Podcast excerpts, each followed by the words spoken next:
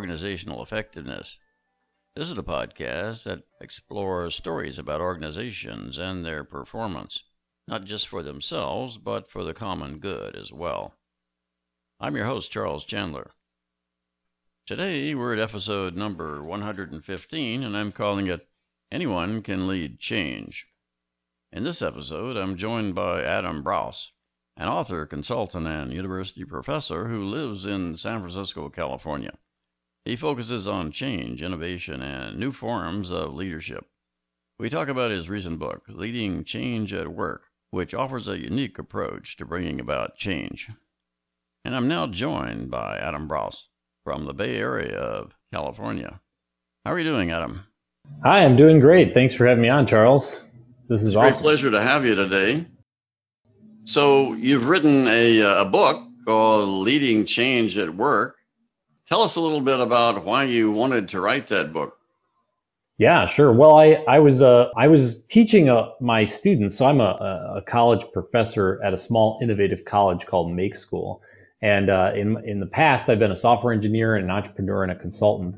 And uh, I was teaching my students, and they asked, you know, hey, how do I like once I get into a company, if I want to like change things or do things, how should I? What should I do?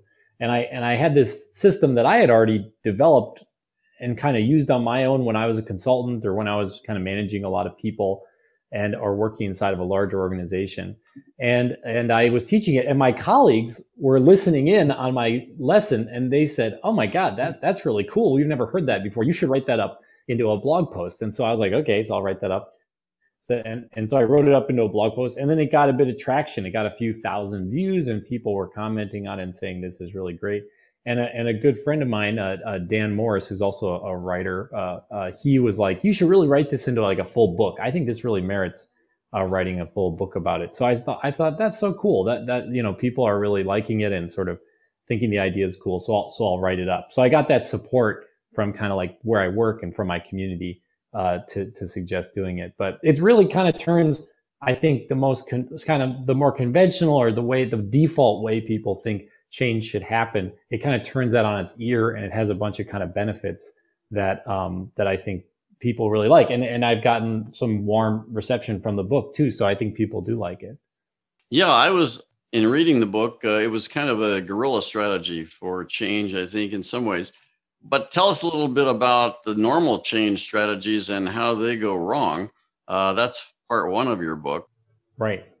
Yeah. So you know, I think there's a number. Of, there's there's no one way to do change, right? And and there's a lot of different ways people uh, try to fix it uh, and do that well. Um, but I think the most standard, I mean, un- maybe unfortunately, but this is, I think, widely the way change happens is, you know, some executives who have a lot of perspective and have a lot of responsibility will come up with kind of the next phase, the next sort of quarters uh, change that's going to happen, and and then that's sort of promulgated from on high, and and the rest of the company has to kind of conform to what maybe a leader or a sort of executive or a CEO or a founder kind of says to do. And and and that's the way most change happens. And and and god bless them. It, it, it works some of the time and it doesn't work other parts of the time. Uh, but there's a lot of frictions to that especially because uh, people have to kind of hear that and then believe it. And it might not align with their experience on the ground as kind of foot soldiers you know kind of in the trenches of day-to-day work. They might kind of hear what those executives or ceos are saying and say you know i don't really i don't really that doesn't really vibe with me. And then and then and now you're kind of at odds and the implementation now is going to be uh, imperfect and then and that's going to be a problem. And then also i think sometimes the the the c suite the kind of strategy top level c suite actually is a little out of step with like what customers want or what the day to day is uh, and so it's it's kind of creates a lot of risk i think. And so instead uh, uh, what i'm suggesting is more what you called, yeah, what you called a guerrilla strategy, which actually the original ch- t- title of the book was going to be guerrilla innovation, but then I, I, didn't, I didn't want it to use like military language, so I changed it, and I, I wanted to be a little more positive. But yeah, so I was always calling it guerrilla innovation in my head um, until I got the the more positive title, leading change at work. But yeah, so I suggest a more kind of bottom up strategy or a kind of a kind of uh, kind of wisdom of the crowd kind of strategy where where people develop ideas and build consensus out of out of kind of the middle of the company. So and that and that kind of reverses the standard way of like you know CEOs going off to an offsite and then kind of coming back and sort of haloing in uh, what the strategy or what the change is going to be for the next uh, quarter or the next year. Yeah. So um, we'll get into your your view of it in a little bit, but um, you know, most companies, I guess, hire consultants um, and sort of ignore their internal voice. That's another strategy. Yeah. uh, why why sh- why should uh, yep. why should companies lead change at all? I mean, is it just out of frustration that that change needs to happen, or is it a change of objectives, or what what is the typical um, yeah. scenario for yeah. making change uh, necessary? Well, I mean, change. I mean, I think all of us have seen, especially in the last. I mean, Jesus. I mean, especially with COVID and and who knows, all these things are just. It's just one thing after the next these days. But change is inevitable, right? Change in tastes, change in technology is obviously we see these changes in technology just every few years. Changes in history. I mean, we're seeing changes in politics. We're seeing all these crazy changes, and companies have to respond to that. They have to. They have to stay. We everyone knows that we have to stay super agile. We have to be very responsive to to to the things that are happening and the way consumer you know consumers are changing our customers are changing. So change is inevitable. The question is how are you going to change well? And uh, i think i think what we see i think maybe the you you brought up consultants and i i don't want to just totally knock consultants. You know i have a lot of friends who are consultants. Consultants are can be helpful. But i think i think the the danger is consultants are are kind of out of like I said there's a there's a risk of consultants being kind of out of touch or out of step with the the, the changes that need that really could happen that could really have a, a really positive effect on a company. Uh, a lot of times consultants are really just looking at what worked for some other company in a similar situation and then just kind of grafting that solution onto your situation. But every company's really different, you know, and so it's hard to do that that kind of copy paste uh, kind of graft from another salute from another company. Just if you kind of blur your eyes and you say, "Oh, these companies are similar because they're the same size or something," it doesn't really work that way. But if you grow change from inside your company, like I'm suggesting with this piecemeal consensus strategy, then your solutions will be tailored exactly exactly to the situation of your company. It'll be tailored exactly to the anatomy of your company. And that doesn't mean there's not uh, I'm not I'm not one of these people who are suggesting you know oh just get rid of all authority and just have it be everything everybody kind of in the soup together uh, uh, no no no hierarchy no no rules. I'm actually I'm actually in favor of strong leadership strong hierarchy you know responsibilities going up as you go up a ladder of kind of authority. But but but what I'm talking about is the strategy by which you gather new ideas out of that hierarchy out of that company um, and how those ideas can percolate all the way to the top very rapidly uh, if you if you use the right um, the right uh, sort of policies. So so I'm not suggesting a revolutionary uh, change actually, which is I think is kind of cool because you don't have to just completely you know burn the house down in order to save in order to save it. You you can actually just keep. I think companies more often than not can keep the structures they have in place, but add a few key policies to enable that kind of innovation and change to come out of of uh, of uh, their people. Yeah, I mean, you have in most companies, of course, an org chart, a typical hierarchy of um, you know the guy at the top, and then it kind of filters down to the vice presidents and uh, the mid management and the lower levels, and that's certainly a you know a pathway to make things happen from the top at least uh, but it doesn't really uh, work very well coming back the other way from the bottom. And I think what you're suggesting uh, in part two of the book about the secret structure of change is to use the informal social structures, the informal connections um, uh, between people, and it's it's kind of an over and up or over and down kind of thing where you use portions of the hierarchy yep but uh, you're you're going around and about uh, through more of an informal route. Uh, tell us a little bit about uh, that secret structure uh, that you're talking about there. Yeah, yeah. So in the in the '90s, when social networks, I mean, I think I think it kind of went along in step with the emergence of the internet. There there was the emergence of the study of social networks, and obviously now we have these very robust social networks of Facebook, et cetera, et cetera. But but but even in the 90s, people were studying social networks that just meant networks of people that maybe only met face to face. And and and and a, and a wonderful researcher out of Babson uh, wrote a book on this in the 90s, and I think it's still very a seminal text in this, which is he showed that in business in businesses. Uh, the social networks actually can have more influence than the formal hierarchical network uh, that is kind of you know managers and and reports and, and whatnot. So just the fact that people know each other and they're not related in any way based on the org chart they have an informal relationship. That actually informal network can can actually have the, the the levers of power can actually flow through that informal network in some ways it's not the same kind of power so it doesn't it's not exactly the same, but power can really flow through those networks at the same time as power is flowing through the hierarchy.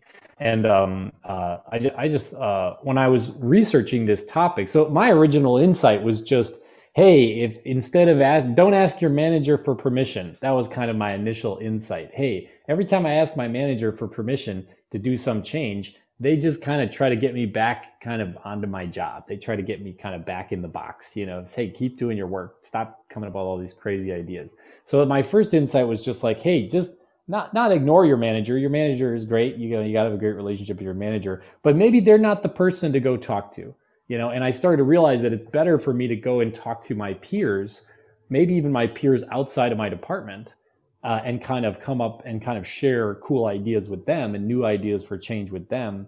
And I started to see out of that this kind of the ideas would start to grow out of this kind of connections with with my peers.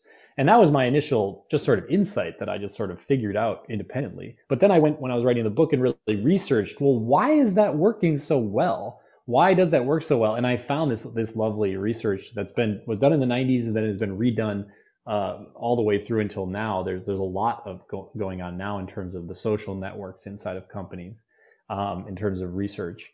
And so I found that actually those so that's really the the power that that this piecemeal consensus strategy is is is operating on. That's the kind of railway that the cars, the rail cars are running on, is actually this social network connections rather than the company's hierarchical um, org chart, the kind of formal relationships. Yeah, I think there seems to be more trust in the informal network as people build up social capital through um, personal connections there. And as you say, a lot of the flow can uh, can be strong there, even stronger than from the typical um, uh, formal hierarchy. So you're talking about the power of piecemeal consensus. Um, and I think you also give it a, a name like Nemawashi, which is a Japanese term which is difficult to directly chan- translate. But tell us a little bit about uh, uh, Nemawashi and and um, yeah. preparing the roots. I guess it is. Sure. Yeah, yeah. Nemawashi is so there. We we all are very familiar, or many of us who are are involved with agile or lean or Scrum. We know words like kaizen and kanban, which are very popular uh, lean words. But it turns out that there's actually 14 of these, at least 14 uh, of these outlined in the book, The Toyota Way, which was kind of one of the first uh, times in the 90s that we got the the lean, uh, the kind of Toyota manufacturing words brought into the American business world and the cons- consulting world, especially the management world. And one of these words is nemawashi. So it's it's really a, a, a peer, like or a sibling to Kaizen and Kanban and and and um, these other lean words, but it's one that maybe people don't really know very well and they haven't really put into place. And I think really until my book, I'll kind of toot my own horn and say that until my until this book, until leading change at work, it's really been misunderstood and mistranslated um, because it's generally translated just as consensus.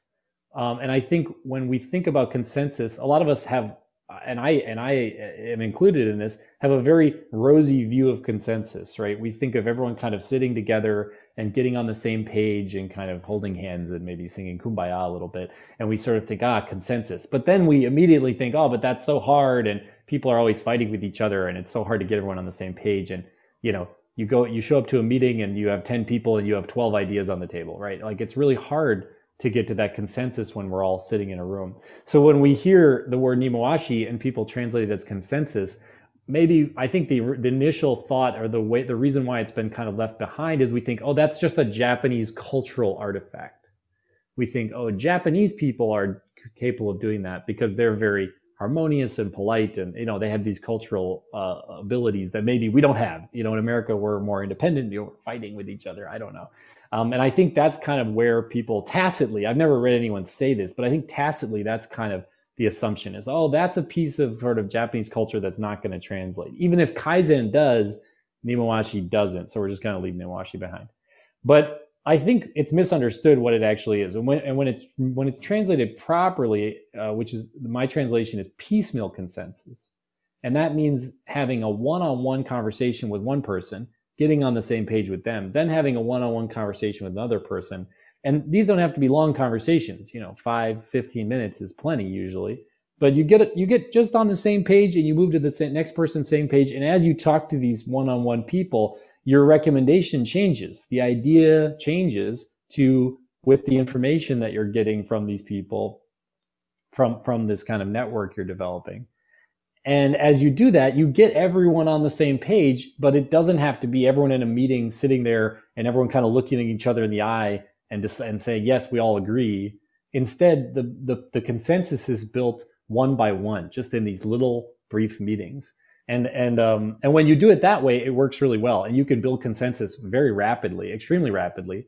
And you'll be surprised i think anyone trying it will be surprised with the um the strength of that consensus and the rapidity at which it, it develops uh, across a company so yeah, so Nemawashi yep. is this idea of yeah piecemeal consensus taken from the lean st- the lean manufacturing realm. Yeah, and the uh, sort of subject of these little meetings, um, which I which I liked in your uh, section there, was about SBAR, uh, which comes out of medical um, uh, doctor speak, you could say, um, where doctors, after they see a patient, they write up the situation, the background, the assessment, and the recommendation, which is SBAR. So that avoids the sort of death by PowerPoint uh, in in very detailed meetings, and it it allows you to, um, you know, have people read what what the um, what the proposal is, and then um, work through it. Uh, tell us a little bit more, a little bit more about that side of it. Sure. Yeah. So people are pretty used to, I think, or have heard about decision documents. You know, I think that's a pretty common idea. Like, oh, we have to make a decision, so we should make a decision document. Um, so I, I recommend uh, in the book. I mean, there's a lot of flavors of decision documents, and there's no reason necessarily to use mine, I guess. But I, but I recommend as a very lightweight decision document um, for whenever you're developing a kind of change like this, just so that something is written down, so there's some common kind of thread that get gets held throughout is to write a very simple uh, what I call an SBAR, which which is from healthcare. I used to work in healthcare and have family members who are doctors and stuff. Um, so the SBAR is is simply situation, background. Uh, sorry about that. Situation, background, assessment, recommendation, and it's it's the way doctors have been making decisions about patients for years, and and it actually I think it works pretty well as a lightweight way to keep track of of kind of a change that you're you're you're going person to person you're building that consensus and every time you talk to someone that that SBAR changes a little bit. Maybe a new recommendation option is added, or maybe the background gets a little more fleshed out, or maybe the assessment, which is kind of like data, the data gets a little richer. The analysis there gets a little richer. So that kind of becomes where everyone's contributing to But it's a it's a it's a fascinating thing. The way I've used it in a few times in the past, the way I developed it was I was working at Epic, which is a healthcare software company, and I uh, I and a friend, and I tell the story in the book, but I and a friend Nico were were working together, and we weren't in the same team at all. We weren't even in the same department, but we were friends, and we were chatting. We would have these idea jams. Hey, how can we make the company better? You know, how can we do better? And we came up with this cool idea to create a, we- a question and answer website. So like a, a stack overflow if, if, if listeners are aware stackoverflow.com we were going to make a stack overflow for consulting questions to simplify finding the answers to these consulting questions that we heard every day. Like i was one of the consultants. I heard these questions again and again and again. Why can't there just be a platform where they're you know the best answer is is set there and people can vote and people can comment? And you know, just like Stack Overflow. So we wanted to build this thing, and the first thing we did was we went and asked permission from everyone, and we just got we got yeses, we got nos, but we got really the runaround. So even if we got a yes, it was always like yes, but you have to do these twenty five things before you can really make something real. And we we we did that for six months. We went around always asking permission. Eventually, we just kind of gave up with asking people's permission and doing these long lists of things that people asked. And we just put it up on a browser. You know, we just put it up on a server and we just showed it to people, and people started signing up for it. And we got the whole company signed up for it. Within another six months, we had 95% of people had an account, and and and 30 or 40% of people were using it every day. So so and and we were then uh, you know we were then major leaders in the company started to talk about how this was such a great thing and they didn't even know we'd made it no no one even really ever realized that we were the people who made it it just completely came out of uh, out of this collaboration. And i think it really is kind of a it was a vision of how of how great change could happen. Um, and so that that's kind of the story i tell in the book of kind of the origin story. And then i did this research and i looked and found all about nemawashi and i found uh, you know this research into social networks and that that kind of fleshes out the idea so that you really it really has a grounding um, in in research and a grounding in in the past. So yeah that was that was Betelgeuse. We called we call i called the software Betelgeuse and everyone said that what a terrible name. But i I, I, liked it. Not beetlejuice the um, the creepy movie from the 80s it was Betelgeuse the shoulder of orion. So yeah, the constellation, the the the, the pulsar or quasar that's the shoulder of Orion. Yeah, well, there's lots of good examples uh, in the book. In part three, you talk about building a culture of change leadership, and part of that is about balancing the power of management. In other words, to tone down management a little bit so that not everything is coming from the top, but management is kind is trying to also use the informal networks to bring change from the bottom. Tell us a little bit more about that approach. Yeah. Well, you know, when you when you realize the power of this piecemeal consensus process, uh, you might realize it from the like you might think, oh, well, that's a good way for things to kind of come up from the middle or the bottom of the company out to the up to the top or up to the, the higher responsibility. But then you start to think, wait, is this the way things come out of the the middle or the bottom of the company, or is this the way all new ideas should be developed in a company. And, and my analysis and my recommendation is that it actually is the way all new ideas should be suggested to the company. Because when, when someone at the very top kind of, you know, goes and, and, and sits in a, in the tower for, for, for a few weeks and then comes out with stone tablets, you know, half the people in the room kind of doubt the stone tablets, you know, and the other half might say, oh, they're great, or yeah, we're, we're on board but uh, there's a lot of doubt and there's a lot of misunderstanding. Whereas if you develop that through a piecemeal consensus process, even if you're the CEO, if you say, hey, let's have some, I'm going to go have some one on ones with not even just only VPs, I'm going to go have some one on ones with some frontline, you know, salespeople, some frontline consumer, you know, customer support people, some frontline designers or engineers that then that CEO will have a really clear sense of what is at stake and what's going on. And and when they and when they come up with new ideas even major strategy changes not only will they have a really clear sense of exactly what's going on on the day to day but they'll have they'll have buy-in from all those people they talk to and those people will go to their teams and develop buy-in and and I can I tell a few of the stories from Google where I think Google without knowing the word Nemawashi I think Sergey Brin and and and uh, and um, Page, Larry Page, just intuited that this would be better. They intuited that it would be better if changes happen this way through a piecemeal uh, consensus process. And so, if you look at the early days of Google, not so much now, they've kind of become a more, uh, maybe more traditional company. But but back in the day, they had 20% time, which I think opened up the time to have these kind of one-on-one conversations and kind of imp- kind of gave people the impulse or the impetus to be change makers and leading change. Uh, they also had a weird rule that I think is I, have never heard of at another company, which is where managers can't couldn't tell engineers what to work on. So so engineers had to be recruited, they had to be persuaded to work on a project. And and because of that, if you if you think about it, that means projects engineers didn't like never got built you know, in a way, that's like a perfect piecemeal consensus strategy is is to make it so people really have to kind of vote with their feet and vote with their their work time to to do projects that they really believe in and there's consensus around. Uh, so that's just two strategies. I think I talk about three or four policies that they had in place that that really supported a, a piecemeal consensus method of change at Google.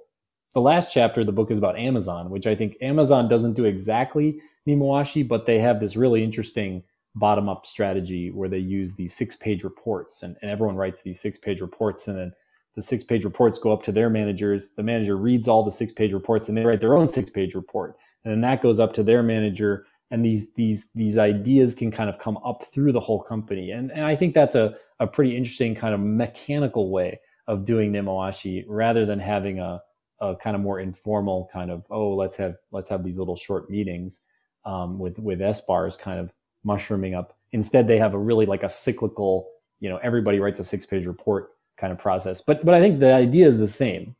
I, I think it's still Nemawashi. It's just a different implementation of Nemawashi. Well, also uh, you you get into some of the Silicon Valley uh, firms uh, like Pixar, and of course you mentioned uh, Amazon and and Google. I think some companies have been uh, playing around with the structure of their headquarters to uh, facilitate change in a way, or facilitate conversations, informal conversations. I think you mentioned Pixar as having an open atrium that um, um, mm-hmm. you know, as, as people stand in line for lunch, uh, they can they can informally um, have some conversations. Also, perhaps the the restrooms were mm-hmm. only uh, uh, surrounding the the atrium, so that uh, that was another way that people came in in uh, uh, mm-hmm. contact with each other more frequently. So Talk to us a yeah. little bit about the success with some of those uh, types of approaches uh, that you see in in Silicon Valley, yeah. where you are. Yeah, you. I think um, you know. I, I am definitely in San Francisco, and a lot of my friends and, and colleagues work at these software companies, and, and these software companies are in the news a lot and stuff. So I I do focus on those stories, but but I think you can apply Nemawashi to a lot of different companies. And actually, I have a really good chapter in the book about a woman who works in uh, with with uh, in auto in in car manufacturing and and and car parts. And and and I worked with her to to actually Im- use Nemawashi to make a big change inside of her company. Uh, and she actually was then promoted to be one of the heads of innovation at her company. It's all all through the work that we did together which was pretty great. But I, I just want to highlight that you know it's not just a totally a software thing. It, it can really be used in and I was doing it in healthcare I mean, technically it was a healthcare software company, but it was, we were interfacing directly with hospitals and, and you can do, I did the Nemawashi there in the hospitals as well to drive change. But, um, I think, I think maybe one of the, one of the interesting stories around this is, um, you know, uh, free lunch. You know, I think that's a kind of classic thing that Google, I think was really the leader on, or at least I have the perception of them being kind of the leader on. And, and then it was implemented across almost all software companies. All these innovative companies have free lunch. Um, and I, and I think people think of it generally as, oh, it's a perk. It's a perk. Oh, it's just this perk. And other people, I think more cynical commentators said things like, it's to keep people at work. It's to keep people at their desks working, you know, oh, they get a free lunch. That's to keep them there. They don't go out and have lunch, right? But actually, I think both, both of those are, I think, missing the actual underlying cool thing about free lunches and, and actually practical, you know, reason to have free, free lunch which is that actually it doesn't keep you at your desk. You, you get up from your desk and you walk to the cafeteria and there's only like one cafeteria, you know, for hundreds of people, right? If not thousands of people, they give these big cafeterias. And when you go to the cafeteria, as you're walking there, you walk with other people from all different departments and other people, right? And then when you get there, you're standing in line at the different lines and you kind of bump into people and make connections and friends. And then you sit down at a table and there are four or five people there you don't know and you get to know them.